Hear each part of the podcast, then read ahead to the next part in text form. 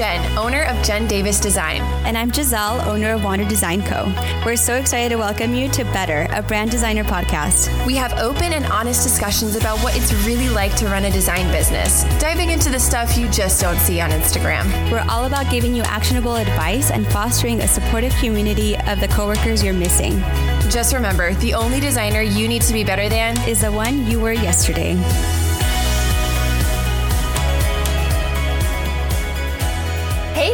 Welcome back to Better the Brand Designer podcast. We are super excited to be here because today we are recording our last episode of season one. Woo. Oh my God. And the crowd goes wild. I know. We made it. we did. When we started this, guys, we like bought microphones and thought we could plug them into our computer. and if you have done anything with sound or audio or anything, you know you can't you can't do that. You have to get like no. a sound set up with like a, a power source and Oh, we we basically had like five Amazon orders because we kept realizing we needed one more thing and one more thing and one more thing, and, and then like, like maybe, oh, I need this what? cable, like yeah, and then what? Like it took a month for us to actually be able to record. yes, so you know we always joke how many designers does it take to start a podcast, and honestly, it probably should have taken more than two, but we somehow made it work. So yeah, we did ask a few people. we did, we did. We joined some, some groups. We you know did some research and um, um, one of the biggest things that we are celebrating, in addition to recording the season finale, is that we now have a podcast editor. Um, hello, Woo. Stuart. Thank you Hi, for Stuart. listening to us breathing and like editing out like all the stupid stuff we do in this talk and leaving in the good stuff, you know. So yes, thank you. Yes. Let's do our little intro question then. Giselle, yes. do you want to get started with that? Yes. Okay. So, Jen, if you weren't a brand designer and money wasn't an issue, what would you be? Oh, man, this is such a good one. And there are so yeah. many good options too. You know, like I feel like my answer to this question, I feel like every time I answer a question, I say, this is a lame answer, but, but, but it's going to be a lame answer. I, no, it's not. I really think that I would and this is not this is not just like money not being an issue. This is me being okay with not working. I would just be a stay-at-home mom. Um, and that is something that is that could be a reality for me in the future. And i know that i would love it and be so fulfilling. And you know my mom was a stay-at-home mom um, growing up with me and my brother. Um, i feel like like if there's there's so many other good options out there you know if it could be anything you know but the thing that immediately came to mind is is being a stay-at-home mom um that's awesome. Yeah like you know and and i'm in this really great situation. I know some of you are are as well where i you know i have a dual income household where my husband is in the army and you know makes a steady paycheck that could support both of us if i didn't work um, and so having that is just the greatest blessing. And I'm so, so grateful for that. Um, and so what I do, you know, doing branding, it's not necessarily just for money, although, you know, working and building a business and, and making my own income is something that's really important to me just as a human yeah. being. I know that if if that wasn't as important to me, then I would, you know, just be 100% happy with being a stay-at-home mom and That's awesome. Thanks. That's such an important job. Thank you. Yeah. Um, hopefully, hopefully sometime in the future. But yeah, so Giselle, do you want to answer? Yeah, this is a hard question for me too. Um, mm-hmm. I feel like I have like so many other options that I would love to try out, but you know, to group them together, it would still be sort of creative in a way. Mm-hmm. Like I'd be an interior designer or Oh, so good. Yeah. But maybe like one of them that I've always thought about, I've always been curious about is being a pastry chef. Because I love to bake. Oh. And I like to challenge myself with like really intricate recipes. And I studied abroad in France and like fell in love with like all of their pastries and things like that. And like imagining myself in like another life, like going to pastry school in France and just like becoming like this awesome pastry chef sounds like a dream. that sounds amazing. What's yeah. what's the coolest like dessert you've ever baked or created? Um I don't know what the coolest one is, but my favorite one to make I really love making cinnamon rolls. Oh, me too, girl. Like from yeah. scratch with the yeast, and you have yes. to let it rise. And yep, the whole process. Do you do um where you rise the dough twice or one time? I always like twice. to ask twice. See, I like yeah. to ask people who make their own cinnamon rolls. Do you do it twice? Because I've tried recipes both ways where you only let the dough rise once, but you got to do it uh-huh. once in the bowl and then roll it out, yeah. put it in the pan, roll it up, and then let it rise again. Yeah. Yeah. Sorry, yeah. guys. Welcome to the baking podcast. Uh, Our uh, next project. I know, right? we definitely don't have time for that. Let's do it. Yeah. I could talk about food for hours. So let's just move on. Yes. Same. Okay. So, we mentioned earlier that this last episode of our season is going to be all inbox questions. One of the things that was really important to us when we started this podcast was not just to talk about things that, you know, we like to talk about, but to discuss things um, that are going on in your guys' lives and your yeah. guys' businesses, things that are important to you. And so this episode is courtesy of all of our amazing listeners, the um, wonderful people in our Facebook group, on our social media, people who filled out um, our survey way back in the day, months ago, when we were first considering doing this project. So, yeah, before we bought our microphones, before the microphone fiasco. yeah. We're celebrating the season finale and just like seeing how like we started off, I just want to say Thank you, Jen, so much for being such an awesome co host. And if it wasn't for you and I thought about creating this podcast by myself, this would have never come to fruition, basically. I feel the exact same way. I'm clutching my heart in, in my video feed. I know you guys can't see that, but that yes, was so sweet, Giselle. I, I feel like we have all these little like love fest moments, and I hope you guys know that you're invited to those. We we feel the same way about all of you guys as we do about each other. Yeah. Um, but I I see I feel the same way. It's like some things in life you just can dream about and then when you find the right person you know you just i, I remember you remember when i like t- like pitched this idea to you remember when yeah. i was like we had literally like our talked, second video call we had literally talked one time before that and i was like yeah. and i was walking my dog and i like thought i was like what if I made a podcast? But then I was like, I definitely couldn't do it alone. You know, like I need someone to like converse with because as much as y'all know, I could talk and talk and talk, like that would be extremely boring. So I was like, oh my gosh, Giselle, she's so, you know, she's a couple years down the line. She has more experience than me. Like we just have this, you know, great back and forth and our conversations are so good. Like, I, I think you were like, yeah, let's do it. I, I don't think you yeah. like, I was like, you can, you can think about it. Like, take some time, think, and then you were like, no, no, let's do it. I'm down. Yeah. I was like, okay. yeah, because I remember after our first call together, I thought, wow, like that was so awesome having this like hour long conversation, and we and we had to stop and be like, we have to go to work. Yeah, and and but we were just like having such fluid like talks about all the stuff about our businesses and branding and and showing each other mood boards and stuff and and then after that, I thought, man, if I had a podcast, I'd do it with Jen. and so when she that. said that, I was like, yep. it's great. It's great. I mean, like, one of the reasons why I love what I do is the people that I've been able to meet through it. You know, like, I mean, when you say, like, oh, I spend a lot of time on Instagram and Giselle's my friend that I met through Facebook. And it's like, my husband yeah. still thinks I'm a little bit crazy that like I have all these friends that I've never met in real life. And we're definitely going to change yeah. that next year. I'm coming to Sedona. Get ready. Yes. I want to see Yay. some wild pigs and like whatever else is yes. going on out there. um, but yeah, it's, it's, amazing. And so if you find someone like that, or you see someone on Instagram whose work is similar, or you feel is in a similar place to you in, in their business, like reach out like get on mm-hmm. a, a, phone chat you know get on video call like have a cup yeah. of coffee together 30 minutes like it really yeah. could change you know your business and i really feel strongly about that um, i literally the other day was just talking with giselle about you know what do you think about this logo and she was giving me some really good advice and then we were celebrating together when when she got a logo concept approved and it was so good yes and yeah i mean the lovely thing about 2019 is that we can make friends online and mm-hmm.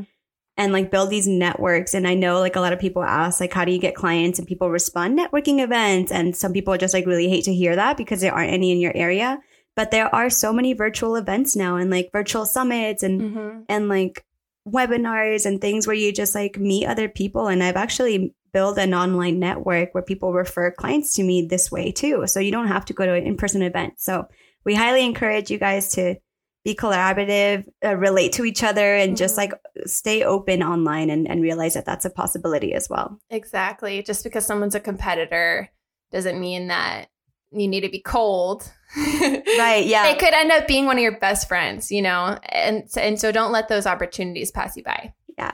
Yeah. Okay. Yeah. Now that we've gotten all that gushy stuff out of the way, let's dive into answering some inbox questions because I know that's what okay. you guys are here for. So let's start. Um, this question, I hope I pronounced your name right. I'm so sorry. Is from Ronke B. Um, she says, Sometimes I feel weird about outsourcing illustrations because I can't illustrate. I wonder if any other designer feels that way. Um, and I'll just go ahead and jump in and, and, and put my two cents in here. I don't think you should feel weird at all about outsourcing something that is not your strong suit. In fact, I think that's something to celebrate when you are able to say, hey, I don't have the skills and like necessary to make this project as good as it can be. And so I'm going to, you know, tap into my network, tap into social media, find another creator, pay them what they're worth, and then bring them on as this collabor- collaborator to the project and ultimately make, you know, the logo way better than, you know, what it could have been.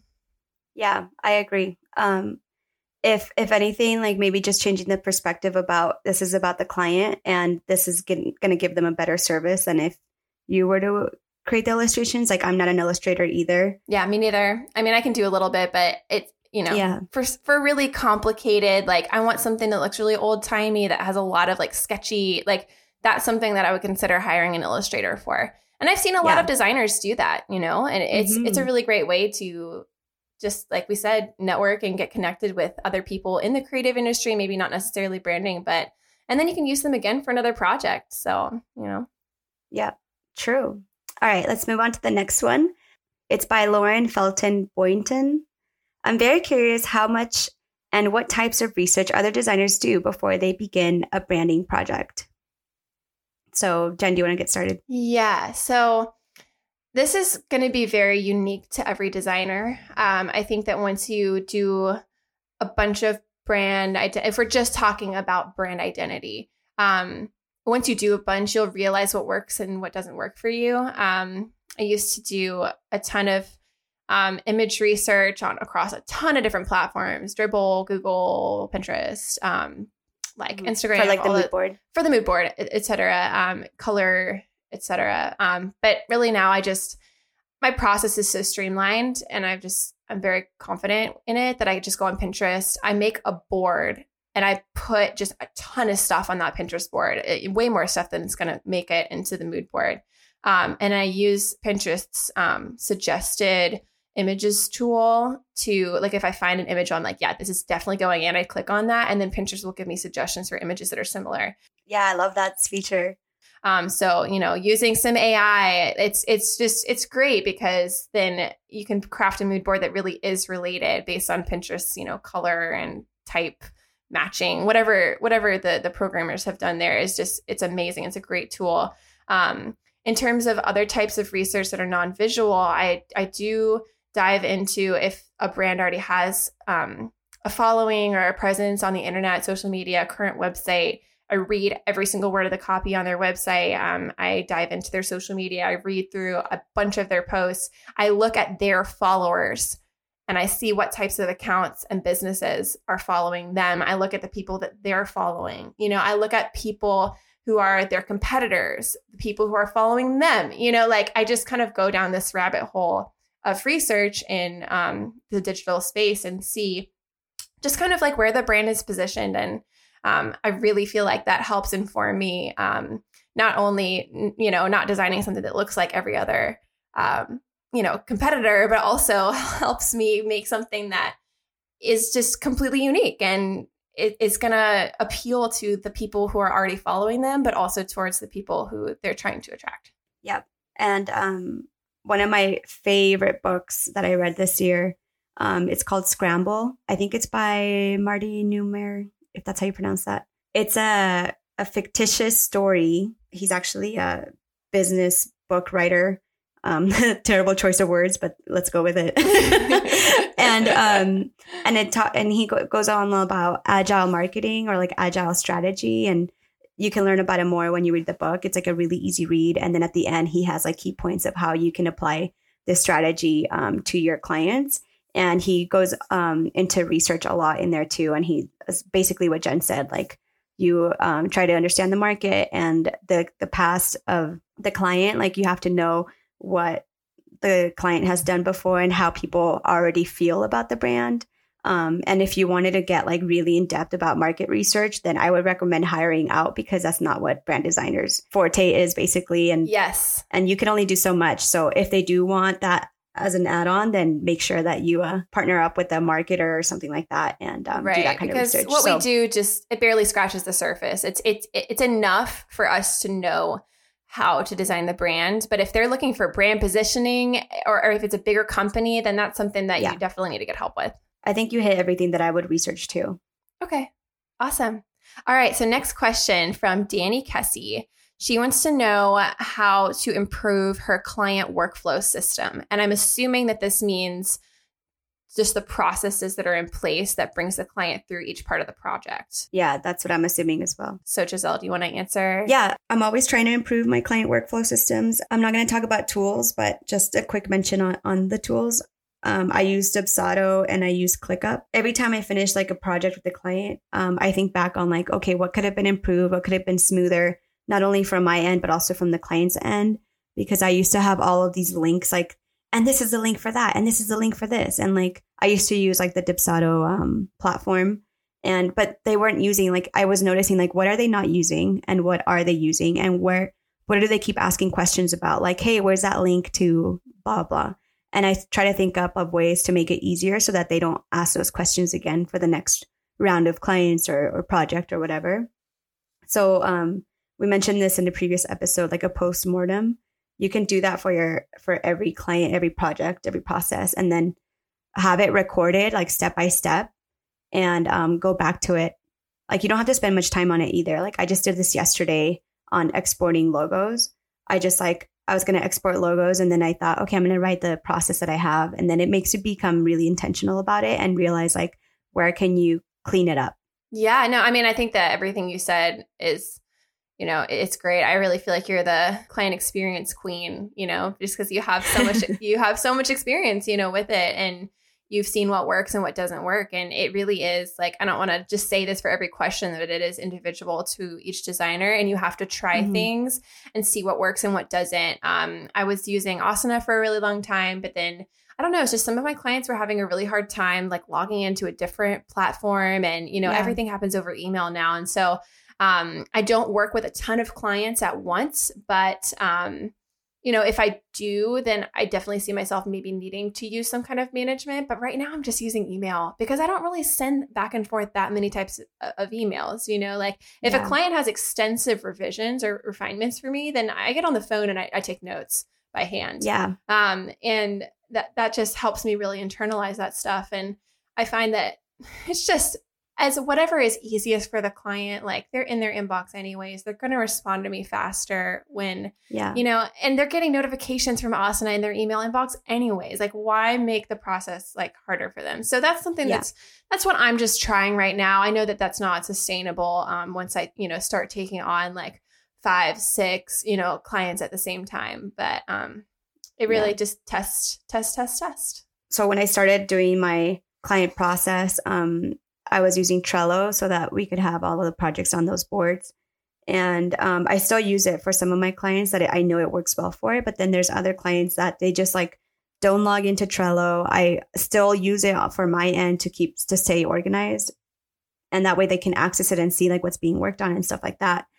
But instead, like I use their preferred method, which is um, email. Then I sing about like ClickUp, which is eventually I'm going to move everything to ClickUp, but um, is that you can just forward the email to your ClickUp task and the entire email shows up. I've even used it for my um, junior designers and they can see the email. They can like, I can upload the attachments on there just by like forwarding it with a quick like Chrome extension. So good. And that's been really great for us, like for my team. And it's also been great for the client because then they don't have to like think back on like, where is everything? Or, you know, like they, they respond quicker when they're using their preferred method of communication, which unfortunately a lot of the time is email. yes, I know. It, it definitely is not like the best solution, but you know, I'm kind of in between workflows right now. So I guess Danny, I am in the same um, situation as you, girl. So we'll work on it together. yeah. Um, okay, next question. Um, Chelsea Warren wants to know what does your retainer option look like? And I'll just go ahead and jump in. I currently do not offer retainer services because the only services that I offer right now are branding and web design. Um, I do think that retainer is a, a, whole beast of its own. I think it can be incredibly lucrative. Um, I think it's a great way to upsell yourself. And I know Giselle has a lot to say about this, but I, I do have one client on retainer that I've kept from, you know, the early days of Jen Davis Design. And they account for a very large portion of my income. And we have a specific agreement where I do a certain number of graphics well, it's not even a certain number. It's like around 150 graphics a month. And then they pay me a flat fee. And that just has worked really well for us because we have a great, you know, we have years of, you know, a relationship. Um, and we just have a lot of mutual respect for each other. We have everything tight under contract um, that gets updated every year. Um, and like it, the invoicing is just super, it's a breeze. So, um, yeah, let Giselle, do you want to talk more about your retainer stuff? Yeah. I want to start off by saying that um, offering retainer packages, I highly, highly recommend to offer them to clients you've worked with before because you don't want to um, lock yourself into a situation that you're not going to be happy with. And um, having a project like, you know, we are brand designers. So most likely they hired us first for a branding project. And that's a great way for you to to see if like did i love this brand and would i love like continuing to support them with design? And um, and if the answer is yes, then offer them a retainer package. And what I do is I actually offer three options. I offer like a budget option because you know I want to work with them. I want th- them to like feel like they're getting their money's worth for that option. But if they're like really want to take it to the next level, there's that second option, which is the one that I like prefer them to choose. It's like that middle option. So I really think about like this is what I suggest you would you could have and then the third option would be like the the big retainer option where they're like, I just want to go full force with my brand and I want all of the support you're able to provide. So I'd be like, okay, you know, this is how much the kind of like the not the maximum, but near that of what I would want to support them with. And so that would be the third option. So most most likely like no one's to choose that last option unless they're like very ambitious. Um, and they're to choose that middle option. But if you do have a client that's more budget but you still want to work with them, like they they do have that lower option um, to choose from. I love that. I love tiered systems like that. It helps anchor the client, you know? Yeah. Yeah. It's a great way to show the client that you are here to work with them um, and they have an option as opposed to just getting like a flat out no. And, um, and then like deciding like what's going to work for you too. I also present my retainer packages with ideas for the retainer because a lot of clients like they don't know what they would even need it for. And if they if they can't think of themselves using this service if you can't help them imagine this then they're not going to buy it.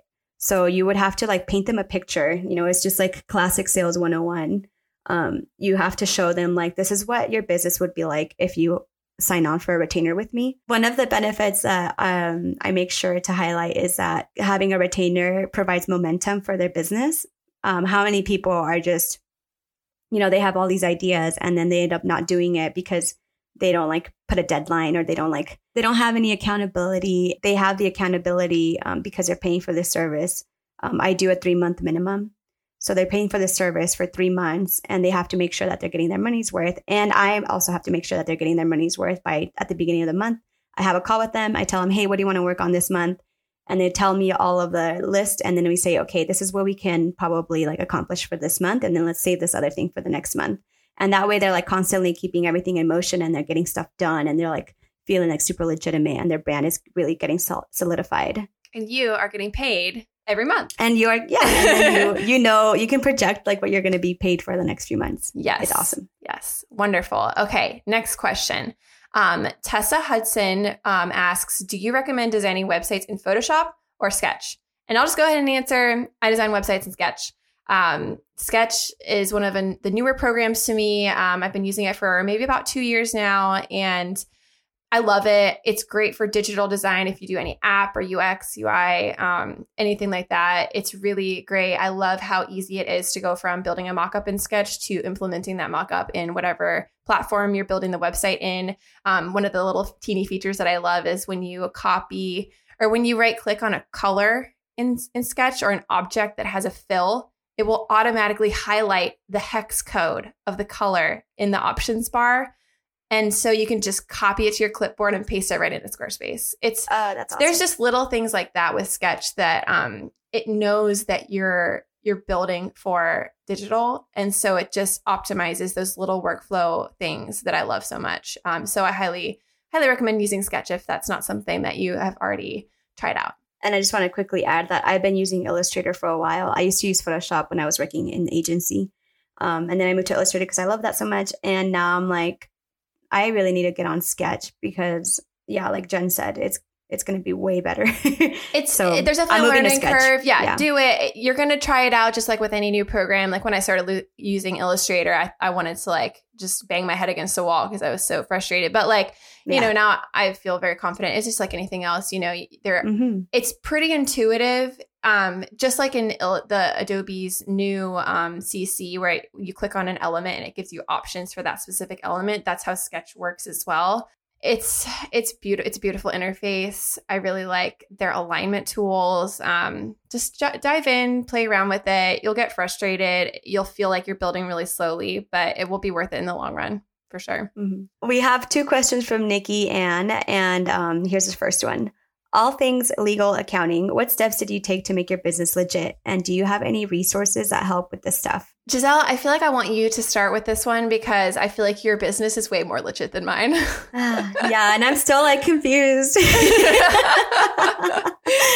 so um, it's okay if you're confused or if you feel like yes. you're not legit because both of us are like, ooh, yeah. This kind of goes into dealing with imposter syndrome, which we'll talk about later. But um, so when I first started, I started as a sole proprietor um, which is just like if you don't do anything and you just start designing and start getting paid and file your taxes under that, like you're just gonna it, that's the automatic way that it happened. That's what i am. Yeah. Then the next step up in my eyes is um, turning into an llc and that requires depending on what state you're in um, registering uh, with an agent. And it protects you to some extent so that if you were to get sued um, for whatever reason, then they're not going after your personal assets like your house and your car and anything written under your own name.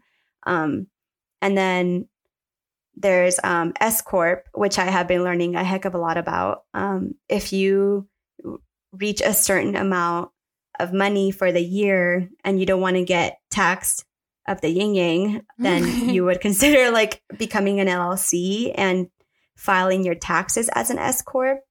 Um, some people even um, just become an S corp, but the difference between LLC and S corp for me, as far as I understand, is that you actually have to like do a bunch of paperwork, like a lot of management throughout the year with an S corp, as opposed to an LLC. You don't have to do any of that, so that the um, the IRS sees that you're like you're legitimate. And um, with these ones, I recommend working with an accountant, and they have a really good idea of what is best for you. So I have an accountant right now, which I just started using one. I used to do my own taxes using TurboTax, and I know like my accountant's going to look at my taxes and be like, "You could have saved so much money." Oh, God bless you for doing your own taxes. I never have. I've always outsourced. yeah, yeah. I'm, I'm, a total DIY person, which is a blessing and a curse. But anyway, like, yeah, I I just recently like got um contacted with an accountant, and she is the one that explained to me that I should file it.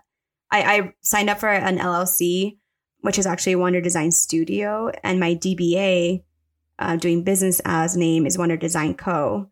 So I was sole proprietor doing business as Wonder Design Co.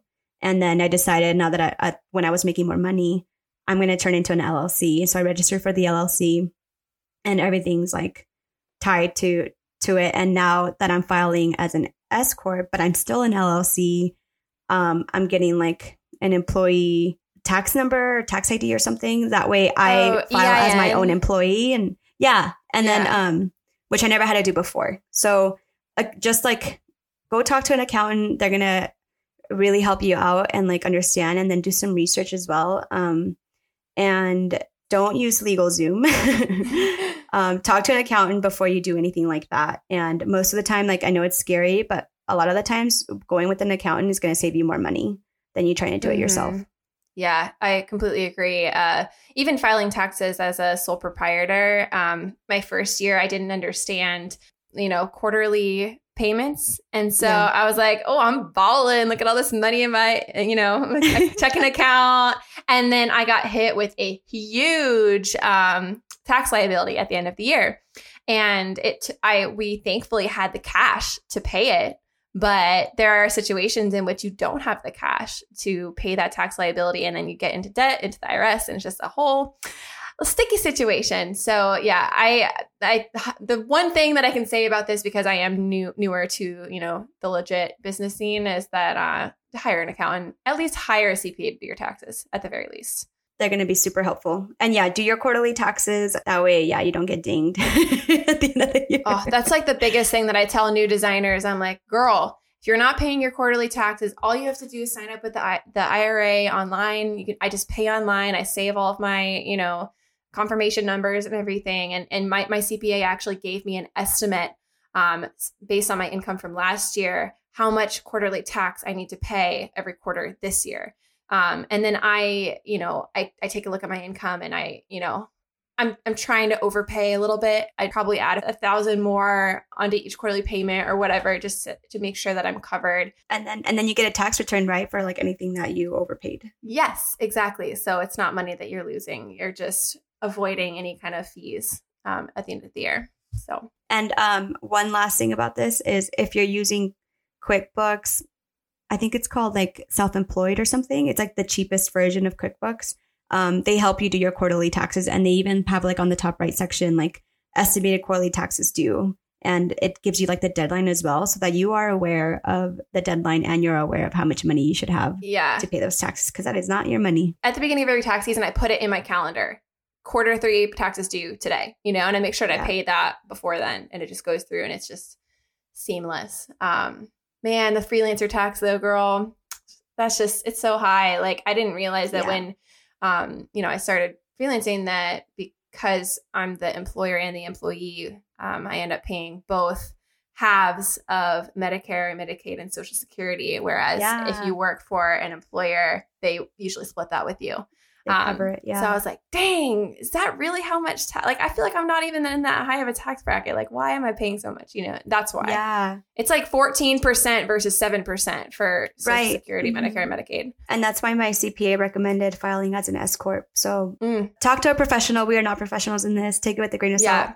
But that's mm-hmm. been our experience. And then Nikki Ann also asked, how do you guys attract the right clients? I feel like this is something that we have gone over a lot during the past season. Um, I think we might even have an episode on it, but the short answer is work on your yourself. Work on your design style, develop a style that's consistent, something that you're proud of.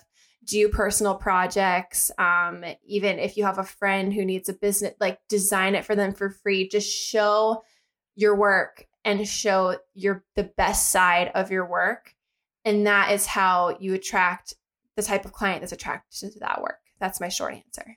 Yeah. My short answer is it's just two things share the work that you want to do more of. Mm-hmm. And um, say no to the clients and projects that you don't want to do. Yes. Just say no. Just say no. Love it. Yeah. so much easier said than done. right. Yeah. Yeah. At, at some point, I, we said this in an earlier episode. When you say yes to a client, you're saying no to another one. So just mm-hmm. remember that there's going to be another opportunity. Next question. The next one is by Alexandra Maria McGinnis. That's a cool name. Yeah, beautiful. Thoughts on doing discounts for Black Friday, Cyber Monday? I'm inherently against it, but I'm curious to hear your thoughts on this. Ooh, okay. I'm personally not doing any sales because I don't have any product. I feel like Black Friday is more of a product thing, you know, like if you sell templates or I don't know. Like, I just don't like the idea of discounting my service. And I'm in a price point where a discount really wouldn't make that much of a difference. As you know, it's not a tipping point between like, oh, now that it's 10% off, then like, you know, I'm going to go for it. You know, it's like mm-hmm. the, the investment is something that someone is going to make regardless of, not regardless of the price, but a lot of the time, like, it's, you know, 10%, 15% a discount isn't really going to make that big of a difference for a client, whether they're going to book you or not. That's my opinion. Yeah. For me, I agree. Like, I'm not, this year, one of the big changes I made is not to offer discounts. And um, last year, around Cyber Monday, Black Friday, I offered like not directly a discount, but it's basically a discount um, to my current clients that if they signed on for a retainer, I would add an additional like um, X amount of hours, depending on what retainer package they, they went with. So that is technically a discount. What ended up happening instead was that my more budget end clients um, signed on for this. And then it just kind of brought me more into this like, oh, great. Like now I have to work with a client that's not ideal. And, um, mm-hmm. and it just like made me realize that that was not a good idea. So I just decided not to anymore. But with that said, like some people, you know, I know some of you guys have template shops and things like that. So I highly recommend asking that question as well um, for anybody that has like digital products or other things where they have seen success doing a Black Friday, Cyber Monday. Fun fact Black Friday is called Black Friday because apparently, like most companies, run their business in the red. And then by the time November hits, they have these sales and they finally go in the black. So they're like no longer in debt and they made no up most of their way. profit around this time. Yeah. That's why it's I called Black no Friday. idea. That is such a great little like tidbit. Yeah, isn't it awesome? That's amazing. Yeah. So I think like with digital products and things like that, it makes more sense. But for a service, I don't think so. Yeah. But that, again, that's our opinion. Okay. Gabby Waltz asks, How did you balance your work life schedule during the early days of building your businesses? To be honest, the early days of building my business were definitely not as busy as they are now. I think I took my time with it, which is one way to do it. Um, I I kind of eased into, you know, maybe I, I take on a project here or, or there. Um, but I was doing Etsy also, and I was oh yeah yeah th- back in the day it's crazy. It wasn't really that long ago. I say back in the day. um, but like the early days of building Jen Davis Design were very much uh, working through, you know, like my own mindset stuff and um, just kind of doing free projects for friends and family and building up my Instagram and my my portfolio, redesigning my website a billion times. You know, um, I think balancing in my work and life schedule now um, it looks very different. Yoga is a really big part of my life and i know i've talked about this before but i am in yoga teacher training right now and i i teach two classes a week and you know if i don't have that to say like okay you need to put your work down because like you have students who are going to show up to the studio and like expect a yoga class then like yeah. I would probably be a lot more burned out than i am now and it seems annoying in the moment where i'm like oh, i'm almost done like i just you know but having to walk away. Um i think just being honest with yourself about what you can take on um, and then what you want to take on. Sometimes more money is not going to be the right answer for you. Sometimes you need to lighten up your workload. Um, just being honest with yourself with that and then setting boundaries and sticking to them, um, I think are my two biggest pieces of advice for, for work life, work life balance. I read this like in so many different ways, this question. I'm thinking back on when I first started building my business, work life schedule was very sporadic and like scattered and it was very much that like feast or famine mindset um so i don't recommend what i did at all. And um it was very not misguided it just didn't have any guidelines set to it. So what i recommend is that if you're starting out let's say you don't have many clients you have a lot of free time um treat your own company your own business whether you are registered under your own name, you're sole proprietor, or you create an LLC, um, treat it as a client and work on your client workflow system, work on your processes for everything that you're offering. Make sure that you're not trying to do everything. That's a big problem that I had is that I thought I had to like do everything, learn everything. And what I mean by that is like I have to offer offer all of these services. And just think about the ones that you really, really want to be good at. Um, let's say it's branding And then later down the line, you'll add in websites. But right now, like really focus on that one thing that's going to make you stand out and it's going to get you those clients. Think about what's been um, bringing income and work on that. So really focus on what's going to bring in income so that you can so that you can build your business and um, but like what Jen said, you don't you don't say yes to everything. Like make sure that it's everything's intentional and you're on a path, like you have a goal set. I also recommend um, signing up for something like like you don't have to get a coach or anything because that that's a bit of an investment at, at the beginning, but signing up for like a membership. I remember when I first signed up for um, the Profit Planner Lounge. I think it's called something else now, and it's by ha- Haley.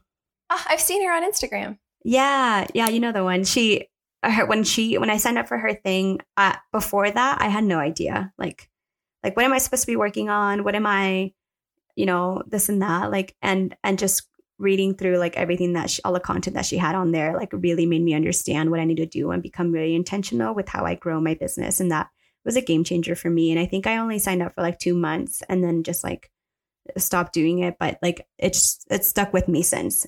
So I highly recommend doing something like that um, so that you're a bit more guided and you can um, schedule that. In terms of work life schedule, um, I think of like, how do I, working from home, how do I schedule working and then also like interacting with like my husband or whoever it is that you live with or your family members. And I would say building a routine is very important, even though you're working from home. Um, deciding like to set limits so if you don't want to answer and be available in the evenings to your clients, you know, you are you are creating these habits for them so they know like if you're going to be available or not. So let them know and stick to it. Like if you're going to work on weekends, but you said you're not going to work on weekends, don't let the clients know that. Um, and just like really, again, treat yourself as your own employee. Like give yourself limits. I think as creatives, we actually really do need limits so that we can really grow. Um, I think that's the way we become the most creative and the most productive as yes, well. Yes, so good. There's really nothing that I would add to that. You you really said it all. So here is our last question that we're going to be answering um, from Chelsea Warren again. Hey girl, um, how do you deal with imposter syndrome? This is such a monster. Um, this is something that I constantly deal with. I still deal with it. Um, the biggest thing for me and I I didn't make this up. I I heard this from online somewhere. Um, is that you should create before you consume.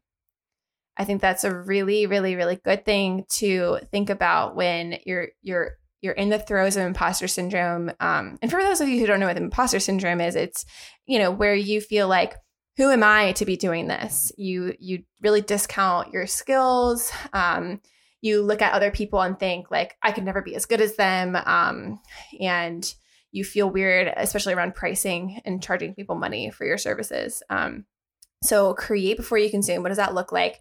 For me this looks like if i'm working on a branding project um, i don't go on instagram before i open up my artboard i really just let myself think and get creative get outside walk the dog and then sit down and you know don't even open instagram and just just create.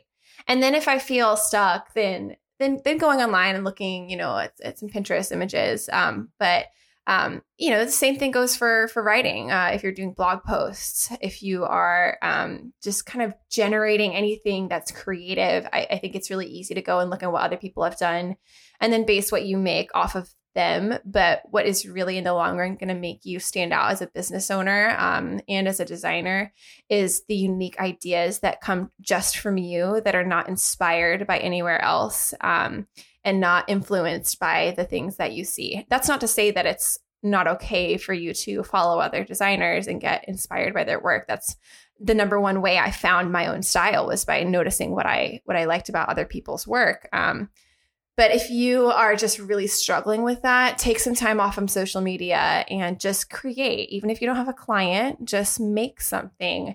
Um, you know, design a, a little project for a fake client. You know, just create before you consume. That's that's my advice. Yeah, yeah, that's great advice, Jen. Thank you. Uh, I, I don't remember who said this, but I also recently heard something um, that was about comparing yourself and they were saying if you are too focused on what other people are doing and aren't focused on what you're doing, then you're playing the comparison game and it's not doing you any good. Instead, if you focus more in yourself and what's making you happy, what's fulfilling you, and forget about what other people are doing, that feeling of fulfillment doesn't even let you compare yourself to other people. And it's way easier said than done. I think we can both agree.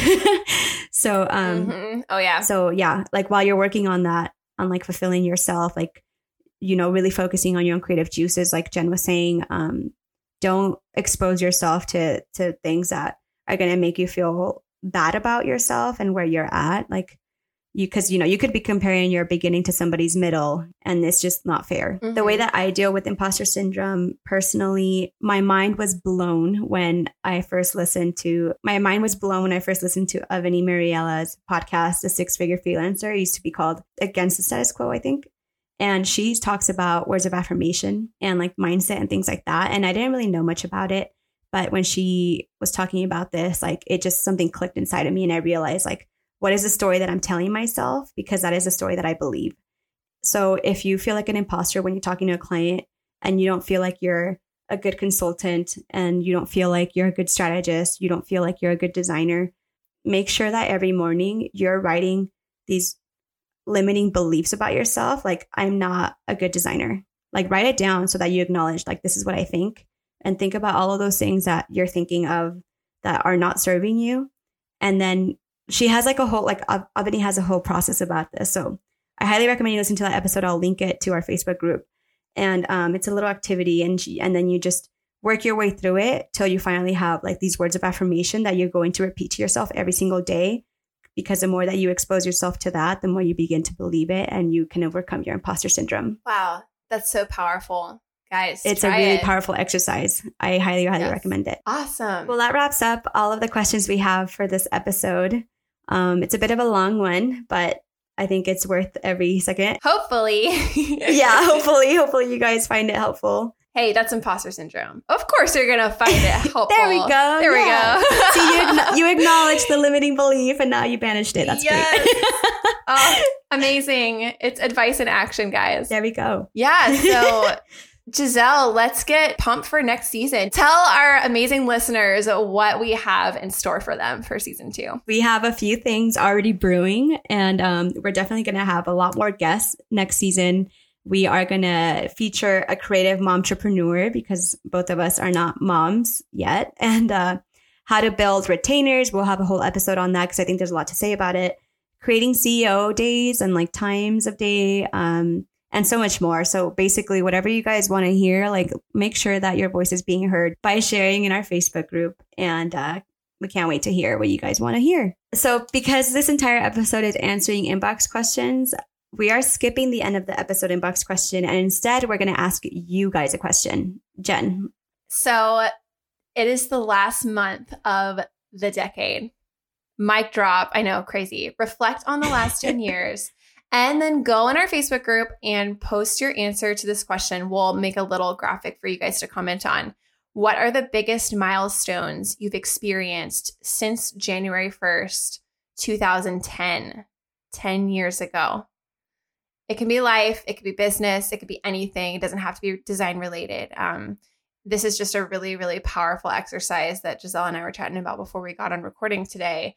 Um, and honestly, so much, so much changes in 10 years. And if you are, are struggling with your business, if you're in a place where, you know, you're not happy with how things are going, looking back at the past 10 years and just congratulating yourself for how far you've come, it can be such a powerful practice to do. really well said, Jen. And the reflections are just so important. It doesn't really matter how often you do it, but as long as you do it and having this big, like 10 year mark, I think it's very powerful so that you can see like what has happened from 2010 to 2020 and, and really get some clarity. Also realize like how much of a badass you are. Yes. I don't even know if that's a word we can use without this being an explicit episode, but there we go. no, you're fine. Hop into the Facebook group and chat with us. Like we'll be sharing our answers to this question in there. Um, yeah. And yeah, like thank you guys. Just thank you for um, making this little project that we dreamed up. Just you know, I think at the beginning of this year, even I think we started talking about this in April. Um, really making this a, a reality and, and knowing that you guys, you know, all of your feedback and all the positive things that you've had to say about this podcast has really encouraged us. And um, just to know that we're serving you guys in a way that's really important, um, in a way that doesn't exist currently. So thank you, thank you so much, and we can't wait to start hanging out with you guys in season two. Thank you guys again. Happy rest of the year. Yes. Bye. We hope you enjoyed today's conversation. Subscribe wherever you're listening to make sure you don't miss an episode. And we'd be forever grateful if you left us a review on Apple Podcasts.